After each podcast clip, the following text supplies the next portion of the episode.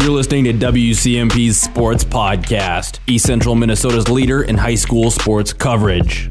This interview is brought to you by DKN Construction. Regardless of project size, DKN Construction is committed to your needs, providing a wide variety of commercial and residential services. You can rely on DKN Construction to guide you through every phase of your next project. From commercial buildings to decks, no project is too big or too small. For more information or to schedule your free estimate, find DKN online at dknconstruction.com. Everyone at DKN Construction is proud of the Mora student athletes. Good luck Mustangs on your quest for the state title. Andrew Duvall here on WCMP, joined with the head coach of the Mora wrestling team, Tom Youngblom. Tom, good morning. Thanks for joining me again. Awesome. Thanks for having us. So you are back at the state tournament again.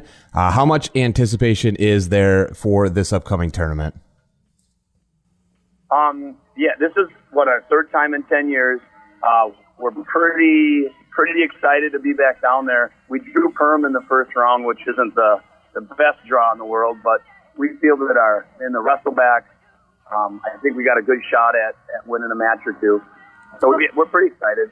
Uh, last time we talked, you said you weren't quite sure how the individual sections were going to go, but you guys ended up qualifying eight uh, individuals for state. How do you feel about that result? Um, yeah, I think I told you that traditionally Mora kind of doesn't have the best individual results after we go to state, and we talked about it all week, and we uh, we didn't change our practice plans. We worked hard all week long, and uh, I guess it worked out because we sent eight, and uh, we had one of our individuals that went was the fourth seed. So I know in in my 22 years we've never had a four seed qualify for state. And having uh, 80 year wrestlers go, that's got to be up there with uh, with a record for Mora wrestling as well, isn't it? Yep, it is. That's correct. Yeah. Um, are there any concerns when you get into the state tournament with so much of your team wrestling individuals and state that uh, fatigue's going to become a factor? I would like to think that we've worked hard enough that that wouldn't be a problem, but we've never qualified eight and the team, so I can't honestly answer that question with uh, confidence. What does this week look like as you're kind of moving forward, getting ready for the state tournament? Um, you know, are there any kind of special preparations knowing you got to wrestle so much in a short amount of time?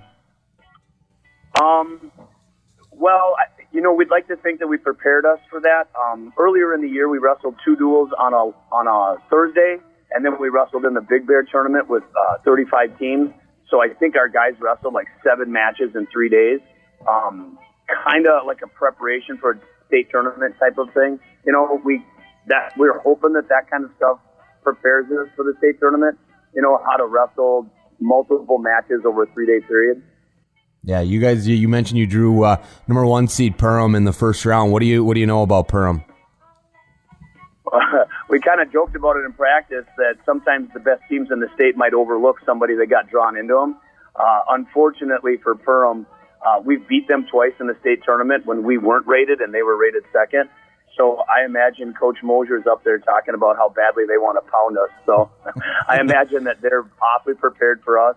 And we've gone over their lineup, and we're going to do the best we can to win as many matches as we can. But Perham is a is a formidable opponent. Yeah, so you uh, you pro- with uh, the spoiler alert from a couple years ago, you're probably not going to come in as an underdog this time. At least not to them. Maybe the rest of the state thinks that uh, we're not that good, but uh, I'm pretty sure Coach Moser wants a little revenge on us. Uh, how exciting was it for you to have all five of your seniors going to the individual tournament? Uh, it, it, the thing was, is I, I was waiting for something to go wrong, and just it didn't. Everybody did exactly what they were supposed to do, and I think last time we talked, I told you that almost never happened. Mm-hmm. So it kind of was a little bit surreal until the last two true second matches. We had two eighth graders qualify at the very end of the day, and it kind of sunk in when Tucker Haas won his match.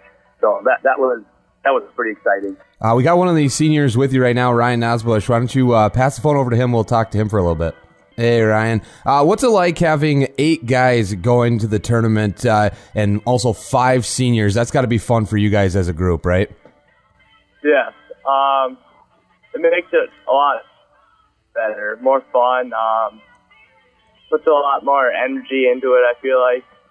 You uh, you feel like as you guys have kind of wrestled together uh, for a while that this is kind of a, a great uh, culmination for your senior year. Yeah, it feels like we kind of all ended it. Uh, No better way to end it than a state tournament, right? yeah. yeah. Uh, what's what's the most dis- difficult thing about being a successful wrestler? Uh, the hard work, um, all the pressure on you and stuff. Yeah, for sure. fact. Here with Austin Voss. Uh, Austin, what are you looking forward to most for the upcoming state tournament?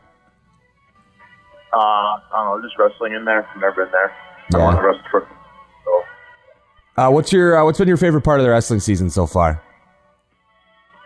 uh, just the hard work. I've had good matches, takedowns.